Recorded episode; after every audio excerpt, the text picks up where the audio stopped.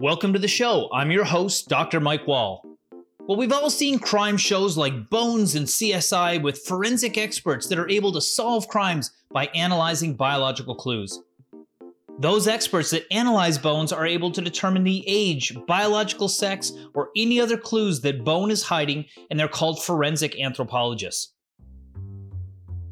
Forensic anthropology is the application of the science of physical or biological anthropology to the legal process.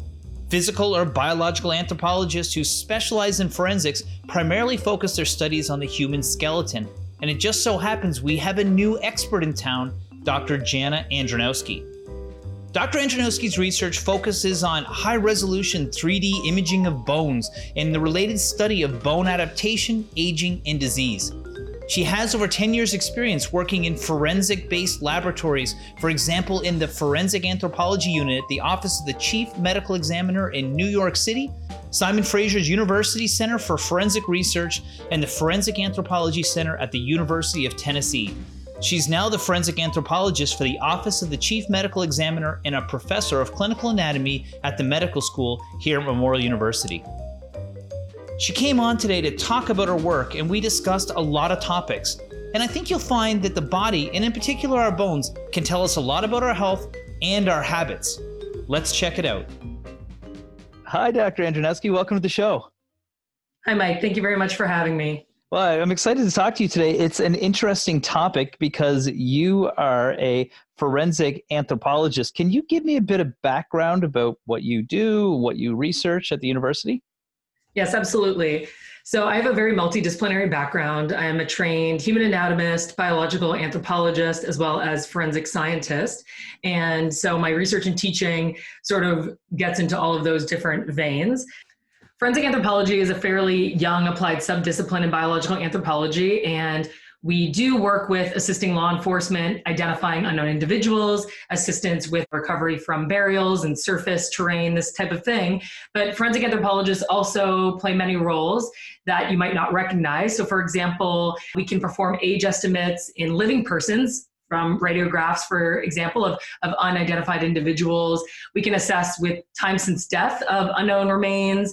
Uh, we help with the investigation of mass disasters and disaster victim identification from those disasters, as well as assist with positive identification for those with tentative identities.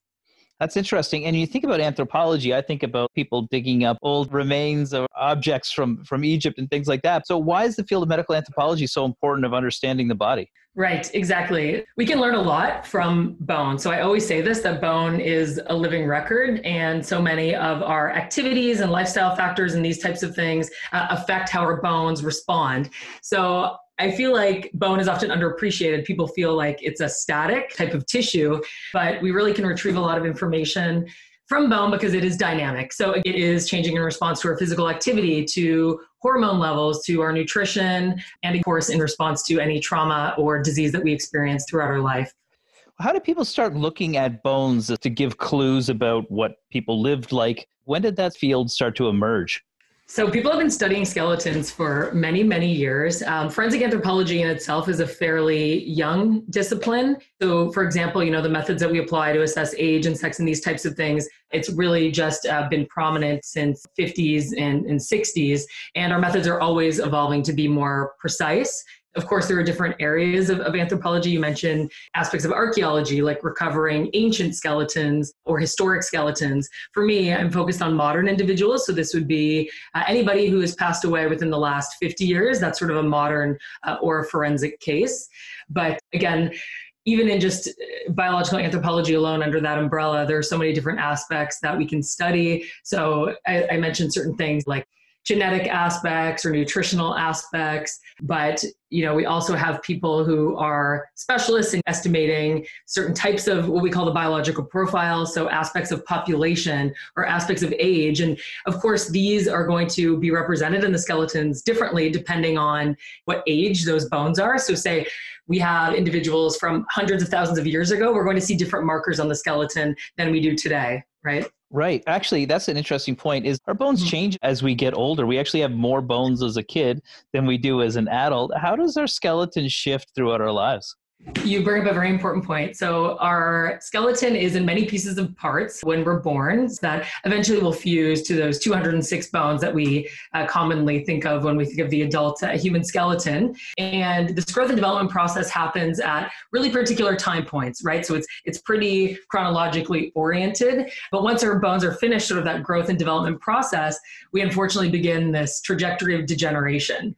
But despite this, our bone has a really remarkable ability to continue to repair itself. So, for example, if we have micro damage or micro fractures that happen at the microscopic level, our bone will work to repair, we call this micro damage, before it turns into macro damage or fracture, right? And so, again, if we apply, say, loads to our bones through exercise, this load bearing process is really good for keeping our bones healthy. Right. And that's an important thing we're going to talk. We're talking about the impact of lifestyle, for example, and some of the healthy behaviors, but you do some really interesting research. In particular, one of the areas you look at is drug use and the impact on the skeleton. Tell me about that research, but also some of the other stuff you do.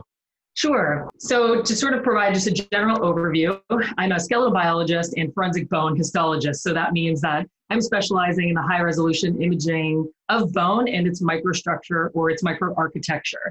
And sort of a significant emphasis of my research program is to study this bone turnover process that I mentioned that's repairing you know, our micro damage throughout our life uh, through imaging different aspects of that microstructure. So the pores within our bone or the cell spaces where the bone cellular network live.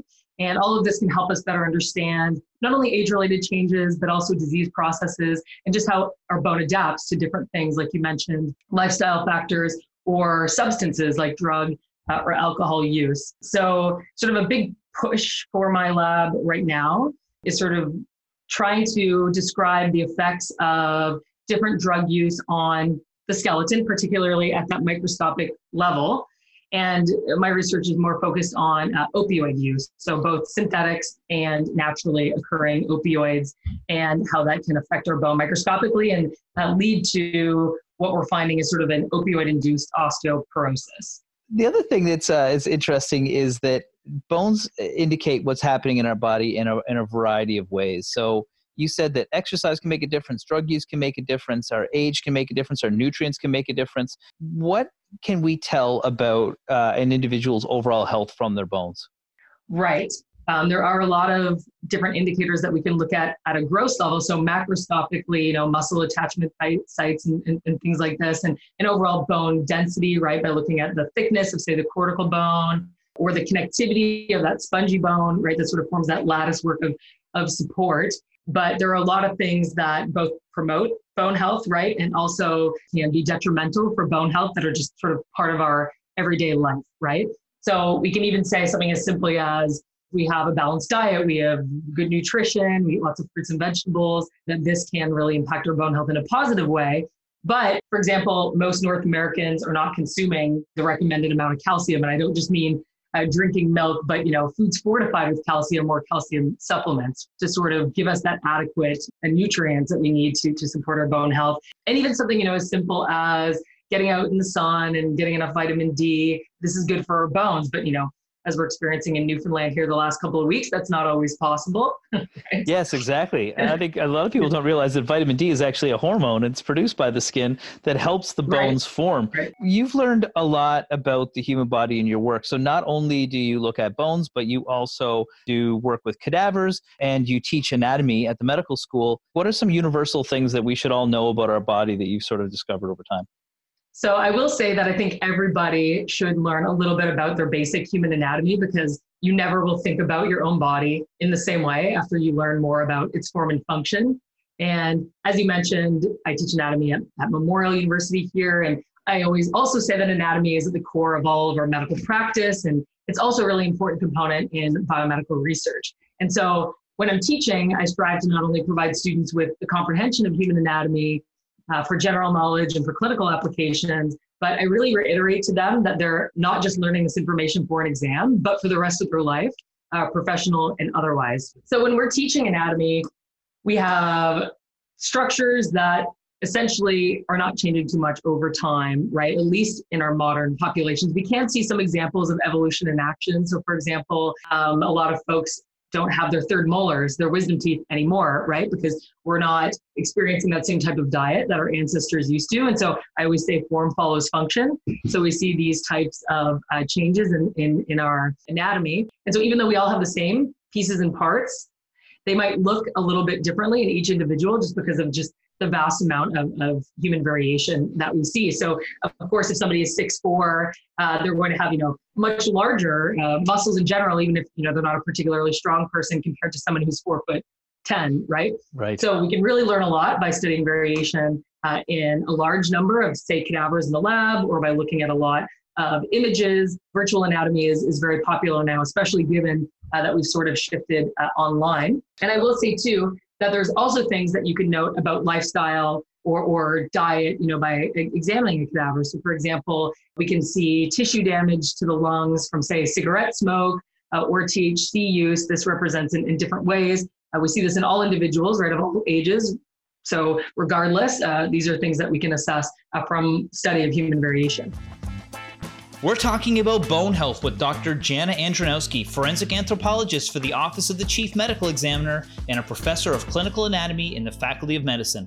We'll be right back. Welcome back. We're here with Dr. Janna Andronowski. She's the forensic anthropologist for the Office of the Chief Medical Examiner and a professor of clinical anatomy in the Faculty of Medicine here at Memorial. She's talking about how our wellness habits impact our bones. Let's get back to the interview think a lot of people really don't understand that the body is a machine in a lot of ways, it just happens to be a tissue machine. But all these systems work together. And although things can be placed slightly different within people, we all work exactly the same way, don't we? Right. We all have the same pieces and parts. I always say that. I mean, occasionally you will see variation in, say, the number of vertebrae somebody has. Typically, we only have seven vertebrae in our neck, but sometimes somebody might have eight or they might have six or they might have cervical ribs. So we do see these variants, but functionally, you know, most of our pieces and parts are, are, are, working comparably to others. In response to pathological change, that's where we see variability. And of course, uh, our exposure to factors that can affect our tissues, you know, bone or, or soft tissues, uh, increase with age. And so we, again, are seeing degeneration, not just of our skeletal system, but uh, of other systems as well. So that's why health and wellness is so important, not just uh, as an older adult, but all throughout your life, right? Getting into those healthy routines early, like even as a child, as an adolescent, uh, so you're comfortable, right, with those exercise regimens um, before we start really going down that trajectory of degenerative change. Well, that's right. Okay, so that brings you to a really great point too. I think is that we are similar, but we also are extremely unique. And then the things that we do in life. So it's almost like having a car. Sometimes you might have a faulty part that gets put into one car and not the other, or sometimes you drive that car more than another car and it wears down quicker than other ones. How are people unique, and what are some of the things that they should be really paying attention to when it comes to themselves and saying, "Look, like these types of behaviors that I'm looking at or, or these types of risk factors I have, I should be cognizant of these because they're going to maybe impact my health at some point.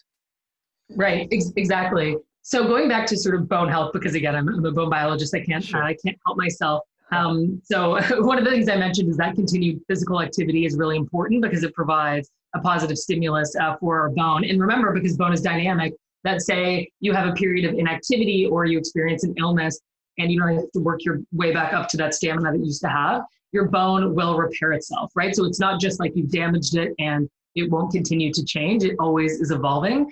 So as I said, even if you end this physical activity regimen, you can return to that sort of bone mass level that existed before you had that ceased inactivity. And so I think that this is really important is not just cardio exercise, but also weight bearing activities or activities that impact, such as you know jumping or skipping rope, things as easy as this, will really increase bone mass in a, in a positive way. And having sort of a variety of loading patterns as well, so strength training, aerobics classes, these types of things, also promote increased bone mass uh, more than activities that involve just regular loading, like say standing or running or sitting. Well, that, you know what? That's cool because I, I saw one time that tennis players will have the bone form differently on their racket arm because the amount of force they're putting on it that the bone actually changes so that it'll be stronger when they're playing tennis. How does that work? Maybe you could walk us through how does bone form and reform and be absorbed and and how does that work? Right. So any repetitive sort of stress is going to impact your body and in turn your skeleton, right? So I always use the example of, say, you are a pitcher, right, in baseball, and you're uh, sort of working your rotator cuff muscles and putting a lot of strain on that joint. So, because we walk on two legs, right, we're bipedal. Uh, our upper limb is a lot less stable than our than our lower limb. So our ligaments are looser, these types of things. And so we tend to see damage to these unstable joints from repetitive injury. So same thing, even if you're a truck driver, right? You're using your right arm to shift gears. You're seeing that same degenerative change to bone, to muscles. Uh, and again, as you said, how we can also see sort of the opposite effect if you're using repetitive strain in sort of a building way, like something that's not as extreme, I guess, as, as the pitching motion. But in terms of, of basic bone change. So we talked a little bit about uh, bone remodeling, right? Bone turnover. So again, this is the replacement of any old or slightly damaged bone continuously throughout life to maintain that micro strength so we can therefore in turn keep our macro strength and, and sort of decrease the, the risk of bone fracture. But of course, we get older and we have this imbalance of remodeling that can happen. So bone both forms and resorbs in concert, right, in healthy individuals. But in bone affecting conditions such as osteopenia or osteoporosis, you tend to get more bone resorption than formation. And so because of that, your osteoblasts that form bone, they can't keep up, right? And so you get this development of microfractures uh, that will then lead to macrofractures in some cases. Wow. Okay. So that's perfect. We had Dr. Chris Kovacs on who talked a lot about osteoporosis as well. He made a really interesting point of that when we left the ocean, if we were fish, we had to bring the minerals with us. And uh, mm. why do we need to? Why is our bone constantly being tapped into like a bank account for daily life? Can you explain that? Because I don't think people realize that it's a, really a, a bank of, of nutrients. Exactly. So again, in addition to just forming sort of our structure of our body, right? Like people think of our skeleton as a series of steel steel bars that support our muscles and act as levers for movement, but that's not the case, right? They're also reservoirs for a lot of different minerals, a lot of different nutrients and our bones are also producing bone marrow, right? So this is also a really important physiological function, as well as sort of maintaining that balance of, okay, we need to have sort of structure to contain, say, our thorax, our heart, and our lungs, but it, it really is so much more than that. And I think this appreciation of, of skeletal form and function I always say it's the only tissue worth studying, right? oh, of course.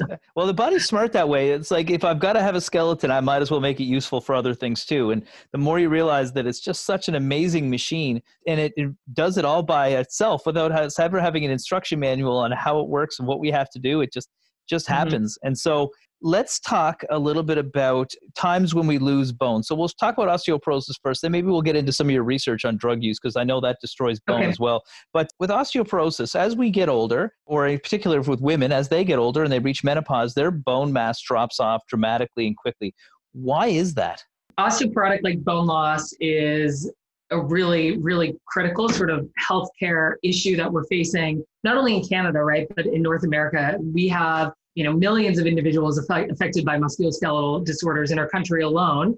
And with our population sort of aging right the baby boomer population we're expected to see about one in three women experience an op or osteoporosis related fracture versus one in five men. So we are seeing this preferential impact uh, of females. And you know recent research has been trying to target particular time frames of, of what's happening you know pre-menopause, during menopause, and, and post-menopause, right? So there are a lot of different things that go into this because, you know, as humans, we're very multifactorial, right? So just because I'm an aging female, I might also have lifestyle factors that are physiologically impacting my bone, right? So I might have a poor diet, I might have coexisting sort of chronic conditions, right? So again, we can't sort of answer that question uh, in a vacuum. Right. So I mean, that's the thing. So as people get older, they get less active. We know that activity helps with bone density. We know that their hormones change. Hormones help with bone density as well. Mm-hmm. And uh, mm-hmm. and then also with women, they have smaller bones to begin with. So there's a as they become less dense, they may become more susceptible to a fracture, I suppose. But another thing that you sort of alluded to earlier, but I'd like to really talk about. Let's do this. Don't do drugs message for kids right now on a variety of things. We know how it can affect our lives, but we probably didn't think any anything about how drug use affects our skeleton, in particular, the work you do in opioids. Tell me how that works and what happens. Right. Yeah. And I think this is a really important topic because, again, I think especially when, when you're a younger person, you think uh, you're invincible and that your habits won't affect your health long term, or at least folks are not thinking uh, along those lines. And so a lot of my, my focus lately has been on the opioid epidemic. So I recently came from uh, Northeast Ohio, where they have one of the highest proportions of overdose related death and injury in the whole United States. And you know, as we're all aware, we've seen this skyrocketing of opioid uh, pain reliever subscriptions since the 90s, and just an increase in the availability of not just uh, prescribed opioids, but also synthetic opioids as well. And essentially, we see that about three to four percent of people who are prescribed opioids will turn to an illicit alternative. So again, this is not good. It's become an epidemic. And if we turn to the clinical literature, there's growing recognition that opioids, for example, are contributing to the deterioration and fragility of our bone. So at a microstructural level, which will in turn lead to uh, macroscopic, right? Fragility, lowered bone density, these types of things. So what we're seeing is that they are sort of inhibiting our bone forming cells, those osteoblasts. And so we're having more destruction than formation, which again can increase our risk of fractures even in younger individuals. So for me, I feel it's critical that further efforts are undertaken so we can better understand all of these impacts on our bone metabolism, right? But uh, again, in humans, if someone is using drugs, they might also have other lifestyle factors that affect their bone. So chronic alcohol use can also impact on metabolism. We see these same types of sort of, bone density related effects or, or sort of decreased bone density uh, in chronic alcohol users, for example. So some of the work that I'm trying to do is parse out sort of what are the effects of opioids versus other indirect effects of opioid use, right, that might be going on concurrently. So we have to consider things like nutrition and caloric intake and physical activity and all of these things and try to parse out what's happening to our bone, you know, from drugs alone, right, which is very, very challenging uh, in humans. Um, and so I've been working with an organ donation nonprofit to uh, procure bone. And from this, we can do imaging experiments to actually learn about what's happening at sort of a micro scale. So, are we seeing increases in porosity to the bone? Are we seeing impact to bone cell network? And all of these different types of things that we can um, really learn from through bone imaging. We're talking about bone health with Dr. Janna Andronowski, forensic anthropologist for the Office of the Chief Medical Examiner and a professor of clinical anatomy in the Faculty of Medicine. We'll be right back. Welcome back. We're here with Dr. Janna Andronowski. She's the forensic anthropologist for the Office of the Chief Medical Examiner and a professor of clinical anatomy in the Faculty of Medicine here at Memorial. She's talking about how our wellness habits impact our bones. Let's get back to the interview. Let's talk a little bit about exercise right now because we talked about how exercise can be good before we get into the benefits of exercise, I'll give you an example I've heard before, and maybe you can help me uh, understand this. But there's lots of stories about young gymnasts that were at a very, very competitive level with so many fractures, but they're doing a lot of exercise. Why would they be having fractures in that sort of extreme case? And then we'll bring it back to what are the good things that they're doing that we can apply for a regular person that won't have any of the negative effects? Right. So for individuals who are young, right, we're still going through the growth and, and development uh, process. Um, your bone is not only remodeling, like I talked about, replacing microdamaged bone, but it's it's modeling. So it's increasing in length, it's increasing in width. We're having sort of this drift of the bone through your other tissue, so through uh, tissue space. And so if you have fractures when you're a younger individual, they actually heal a lot more quickly than in older individuals because of this ongoing modeling as well as remodeling process. So again, this sort of overuse of all of our connective tissues, right? Like again, our bones are levers for the muscles, for the tendons, uh, for our joints. And so this can uh, lead to strain. You can have, so going back to growth and development, our bones are in pieces and parts, as we talked about. So there's sort of bone caps called epiphyses and metaphyses or, or growth plates. And again, if you're sort of pulling on these tendons or these muscle attachment sites, then this can lead to sort of issues uh, with you know different ailments like if you've ever heard of Osgood-Schlatters disease, for yeah, example. I yeah. had that. Yeah. Yeah, exactly. So you're having yeah. like a pulling of the actual muscle where it attaches uh, to your tibia in that case, for That's example. right. They call it yeah. Osgood-Schlatters disease, but really it's just your t- uh, your tendon pulling on your knee because your muscles are growing so quick and they haven't quite solidified their attachment to the bone yet. Um, yeah so that's for young people. So for young people, I think it's the you know the kind of message is you know exercise for sure, be as active as you possibly can, but you don't need to go and set the world record for bench press right away. You need to give yourself time to grow.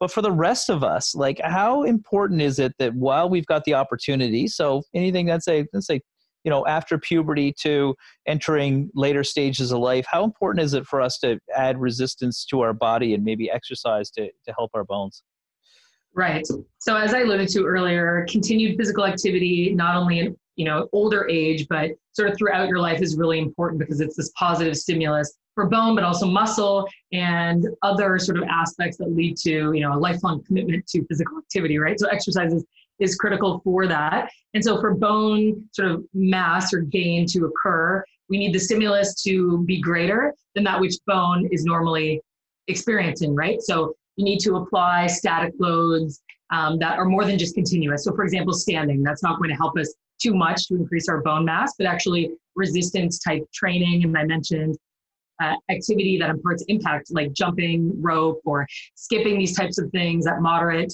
uh, to sort of endurance type intensity, are really good for us to maintain uh, that health. Even just brisk walking, right? We should all get our 30 minutes of brisk walking a day. We live in beautiful Newfoundland. There's lots of parts of the East Coast Trail we can go out and experience, right? So I think that this is all really important. And it's good for our mental well being as well, especially since we've all been locked down for a good part of the year, right? In a paper published in 2019, researchers from the University of Michigan reviewed data from the last 50 years to determine what impact exercise has on bone density. In their research, the investigators found three characteristics of exercise that have the largest impact on our bone. First, the magnitude of muscle strain that an exercise exert dictates bone mineral density. Well, what does that mean? Exercises that fit into this category include weightlifting and gymnastics because of the amount of force placed on our muscles and bones. The next factor was the rate of muscle strain an exercise exerts. This means that the bone responds to the speed at which repetitive, high impact exercise such as tennis or jumping sports are performed. And lastly, the frequency by which muscle strain occurs impacts our bones. An example of this is running because the impact on muscles is not only repetitive, but continues for a long period of time. That said, constant impact can also wear down our joints, so balance in all of these activities is key. But I think the most important part of their research is that they concluded that increased bone density can be achieved with as little as 12 to 20 minutes of weight bearing exercise performed three times a week. Let's get back to our interview you said the bones are another function outside of you know providing you know minerals and things like that for our body but they are steel structures that help the rest of our muscles work. Um, how important is keeping our bones healthy to keep the rest of our body moving? Right exactly. Especially as we get older it is critical to work especially when you're when you're uh, older female right post uh, menopause, you really need to keep up these bone strengthening exercises to maintain that bone mass. Your bone remodeling becomes out of whack as we get older, we see more resorption than we do bone formation, which can again lead to this increase in fragility. And so it's, it's critically important uh, to maintain an exercise regime because if our underlying supportive structure comes compromised, then we're going to be limited in what we can do with our soft tissue structures, right? Like our mm-hmm. muscles and, and that sort of thing. So critically important. And as I said, if you go through a period of sort of inactivity, so say uh, you have to be bedridden for a number of months or you're just inactive. Say I, I'm, I'm just sedentary. I enjoy hanging out on the couch. You know, form follows function. So we're going to see this decrease in, in bone density and bone strength because of that, even in younger uh, individuals. So we talked a little bit about exercise and how lifestyle impacts our bones, but uh, before we get into some other topics on the preventative and sort of wellness side, I really want to dig into what you do for a living and some of the forensic work that you do. So we've all seen CSI before and we've seen them do all these lab experiments on different things to be able to date a body and stuff like that. Mm-hmm. Tell me a little bit more about your work in forensics and then maybe we can talk about a few things you've seen that have been kind of crazy over the years. Right. So, definitely the field of forensic science in general has certainly gained a lot more popularity since the onslaught of crime dramas like CSI and, of course, uh, Bones, right? That's the forensic anthropology crime show. Um, but that being said, you know, a lot of the work that we do is not as uh, exciting or sexy as it's portrayed on these yeah. shows, right? So, for example, we're never going to show up at a scene wearing stilettos and not in proper, you know, PPE, and we don't have fancy laser light machines in our labs. Anthropologists are often, you know, stuck in basements without windows and these types of things. So, you know, we, we don't typically have all sort of the fancy uh, hologram machines and this sort of thing. And a lot of us actually work in uh, professional settings like universities or museums or medical examiners' offices, it's it's actually quite rare to have a full time position as, as just a forensic anthropologist because you need to live in, say, a state that has or a city with a lot of uh, ongoing casework. So that means a lot more uh, crime and sort of you know you really see the underbelly of, of, of a city when you live. For example, in New York City, I used to live and work in New York City, uh, work with the Office of Chief Medical Examiner, and the cases that I would see there are much different, right, than the cases right. I would see in Newfoundland. Yeah. Right. You got a city that almost has the same population as Canada. What are some things that you saw that were a little bit uh, like, holy cow, that, that one stood out to me? Any of those stories? So I can tell you a little bit about how I got into, for example, like the forensic bone histology portion based on, you know, cases that I've worked because Working at New York City Office of Chief Medical Examiner really sort of shaped my trajectory as a forensic scientist. And I sort of learned firsthand that crime scenes and the subsequent skeletal analyses can be really complex, especially when you have you know, multiple individuals present or when the bones recovered are fragmented, right? So again, if the bones that are recovered are fragmented, we can apply aspects of sort of age estimation based on those products of remodeling that I talked about before, or deter- determine if those bones are human or not. So for example, part of my work there involved, of course, cases with unknown skeletal remains, and we would work up that biological profile. So again, the estimated age at death, biological sex, uh, trauma, pathology, living height or stature, right? And I would perform the histological age estimate where other anthropologists would do sort of the macroscopic uh, age estimate based on joint surfaces, these types of things. Mm-hmm. So there were a number of cases in this one year, sort of a cluster, uh, where the anthropologist would say, these individuals 25 to 35 based on X, Y, and Z skeletal markers. Whereas the histology uh, indicated that the individuals were older, say uh, 50 plus. And so there's this huge discrepancy in our methodology, right? And so this really got me thinking about how a lot of these physiological factors that we know affect bone are not incorporated into our methods. And it turns out that these individuals uh, were drug users that had uh, also a lot of indirect effects associated with sort of um, that lifestyle that was impacting their bone biology. So that literally shaped my whole research trajectory uh, as it stands right. now. So yeah. because of their drug use, their bones look like they were 15 years older. But using other techniques, they're like, these people are actually this old. Okay, that's really interesting. Anything else you've seen that's sort of been a little bit startling, or or sort of things that you you didn't really know any aha moments that looking at these bones in these very unique circumstances? So I will say that every single case is different. That's what I love about forensic anthropology is that when I was working primarily in that area, you go to work thinking I'm going to do lab work today, right? And then you end up on a helicopter going to some island to recover skeletal remains. So it's, it's always really exciting. It's really dynamic. I love teaching, I love research, but I also really love that sort of ever changing environment. And no two cases are the same, right? Mm-hmm. And I will say that the primary reason we do our job, the number one reason is so we can identify individuals who are missing, right, who are lost, and give them a name, return them to their family. So that sort of humanitarian aspect to our work is really important. and It's what drives us. And again, whenever you have a case, where that individual's been identified, it's always very rewarding because you know that again you're bringing closure to a family. Mm-hmm. And and outside of that work, you also were teaching anatomy at the university. You've done a lot of work with cadavers, and for those people that don't know, that's somebody who's donated their body to science and they're used for research and people to understand the anatomy. For most people, that's a very foreign concept. But you know, you'd be working on somebody and, and you don't really know what their medical history was, but all of a sudden you, you stumble upon something. Give me some examples of that you've seen. Yes, exactly. So, as I said, even though we all have the same pieces and parts, the presentation is often different, and you always see things that are unique, whether it's just the results of human variation, like, say, I mentioned the extra vertebrae or the cervical ribs, or you know sometimes you might even see something as rare as the sort of shift of the organs to the other side of the body so for example you know your heart usually is biased to the left side but I've only seen one case of this. It's called situs inversus, where everything is flipped to the other side. You know, your liver is on the left instead of the right. And this type of anatomical variation is always an oh my gosh moment, right? Because we're used to seeing things in, in a certain appearance.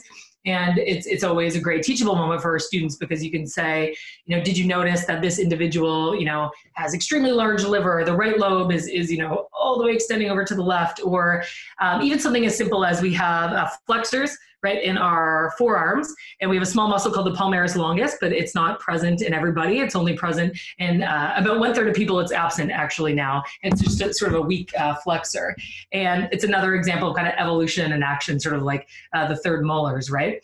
Uh, in terms of pathology, again, never ceases to amaze me some of the differences that we see. Like, for example, if your uh, thoracic aorta becomes enlarged, an aortic aneurysm close to rupturing, it's just very, very impressive. A vessel this big, how much larger and dilated that can become, right, before an yes. actual rupture. Uh, and then, you know, we've been talking about skeletal system and bones and joints. It's very common to see hip replacements, knee replacements, even shoulder replacements in our older cadavers. I take a lot of bone tissue for my research, so for example. So when I'm procuring bone or, or, removing it, I have to be careful to watch out for rods, screws, these types of things, uh, especially uh, around the hip, like so in the in the femur, for example, in the thigh. We're talking about bone health with Dr. Janna Andronowski, forensic anthropologist for the Office of the Chief Medical Examiner and a professor of clinical anatomy in the Faculty of Medicine. We'll be right back. Welcome back. We're here with Dr. Janna Andronowski. She's the forensic anthropologist for the Office of the Chief Medical Examiner and a professor of clinical anatomy in the Faculty of Medicine here at Memorial. She's talking about how our wellness habits impact our bones. Let's get back to the interview. So, okay, so let's go through a couple of common things that are bad lifestyle habits before we get into some more of the good ones. But what does somebody's lungs look like when they've been smoking versus not smoking? I will say that regardless of our lifestyle choices in terms of tobacco use or THC use, if you live, say, in a busy city or anywhere where there's pollution, you're going to have some some damage to your lung tissue, right? Some darkening of the lung tissue. So I always am asked these questions by students. They say, "Oh, the lung tissue looks dark. Does this mean they were a smoker?" But not necessarily. Again, anybody who's visited New York City or a big metropolis, you know how dusty and dirty it is. Like I always use the example of I would have this white jacket I would wear to work. I would walk there in New York for an hour and then literally it would be sort of yellowed you know after two days and you're breathing this in right you leave your window open the same thing there's dust on your window so you're going to have some level of pollution related damage right but again your bone and your other tissues they can repair themselves uh, after such exposures so something like smoking, you tend to see again like a blackish sort of um, discoloration. With THC use or smoking marijuana, tends to be more of a brownish uh, mm. discoloration. That's what I've seen in organ donation and both in uh, cadaver cases as well. Right. Okay. Well, let's keep on going with this one. This is kind of interesting. Um, what about you know we've heard of fatty liver disease. We've heard about people that have uh, obesity challenges or people that have poor diets. What does the liver look like in somebody who's got that condition? Yes. So fatty liver disease or replacement of your healthy tissues uh, with sort of uh, scarring, right, uh, as a result of uh, this can be from something like hepatitis, from uh, alcohol use. Again, we can also have uh, a sort of non lifestyle related fatty liver disease, which Uh, it's sort of abbreviated called NASH, but you can see that as well. Not as common, however. But each time your liver is damaged, so say by even just excessive alcohol consumption, it does try to repair itself. Your liver is the only organ that can actually regenerate itself. So I will say that seeing fatty liver, this is very common in our cadavers, especially again because we typically have uh, older donors, right? So for people like me who work in uh, what I call the death industry, we think more about our own mortality than say your average person. And so, you know, I have specific donation requirements for my body for science because that's how I learned for my bones for science. But I think in terms of our donors, we tend to have an older demographic. Okay, so this is the the last question I'll ask you about the things you've seen in the lab. But what do you see in people's bones as they age and you're when you're in there and you're doing cadaver work? Right. So as I mentioned, after we're done the process of growth and development, we are on this trajectory of bone degeneration, and this doesn't necessarily mean that we're aging, but it just means that we're finished growing and we're seeing this process that is really different in, in all of us. And uh, this process of bone degeneration can be affected by, for example, previous injuries to a joint like the knees. Uh, it can be impacted by your physical activity. So, say, for example, I'm running every day on pavement and I'm not wearing proper shoes. It's going to be very hard on my lumbar spine, right, on my lower spine, because you're putting a lot of force. That's a, a weight bearing uh, portion of your body. And so, for most individuals, say 40 and, and, and above, We'll see some degenerative change to the vertebral body. So we call this uh, lipping. So you can see little bony outgrowth sort of surrounding the joint surface. We can also see degeneration of the discs. Again, this is very common in the lumbar spine, uh, even in, in, in, younger individuals. But again, it, nobody ages along the exact same trajectory. We sort of try to cram it into this linear, you know, explanation, but that's not always the case for everybody. And I think that's why we have to be really careful with things like age estimates from unknown skeletal material. If you have somebody, you know, who might display these types of joint changes, but other indicators might say that they're younger, like 35 to 45, right? So it can be yeah. really variable. I will say that seeing sort of osteoarthritis to hip to knee, really common in our cadaveric populations, as well as those joint replacements that I talked about earlier. And then in some cases, you do have the repetitive stress injuries. So you'll have a shoulder replacement, and then you'll find out that this person's occupation was something that involved repetitive stress, like driving a truck for 40 years uh, right. and you know using that um, that arm. And, and same thing actually with soft tissue pathology. That same truck driver might have, you know, a skin condition, cancer from, you know, the left side where it's always exposed to the sun driving the truck, right? Yeah. Mm-hmm. yeah. yeah. we ran into that with police officers in ergonomics where their window was down on the driving side. They would have hearing loss in one side oh, quite yeah. often because of because of that. Um, I think that if you hit my skeleton, you'd probably date it to be a lot older than it, it really is because of uh, unfortunately as a young athlete, I wasn't I didn't know what I was doing at that time, but uh, that's why this show exists so people don't have to make those same mistakes. Let's jump back. We we talked about exercise. We've talked about you know some of the things you've seen. We we sort of briefly touched on nutrition, but let's talk about some of the things that are really important for us to to eat properly when it comes to our bone health. So we talked a bit about exercise, as you mentioned, a bit about nutrients, but even just you know having a healthy, balanced diet, it's not just good for the skeletal system, but in general for the body, right? So having a balanced diet, fruits, vegetables, calcium intake is really important as well. As I said, not necessarily drinking milk, but also taking supplements and, and that sort of thing uh, is really important, as well as sort of accounting for any metabolic conditions one might have. You know, we, we sort of talked briefly about say hormones and vitamin D and these types of things. But again, if you have other sort of bone impacting conditions, right, that you have to take special considerations to sort of keep your remodeling on track. That's right. Yeah, I, I, think people underestimate the importance of nutrition. It's like trying to build a house out of warped boards or good boards. It's going to be a stronger house if it's built out of the, out of the right stuff. Now, you've dedicated your entire life to learning and to teaching, and you obviously value health literacy what would you encourage people to do to learn more about their body, in particular their bones and their muscular system, when it comes to improving their health over time?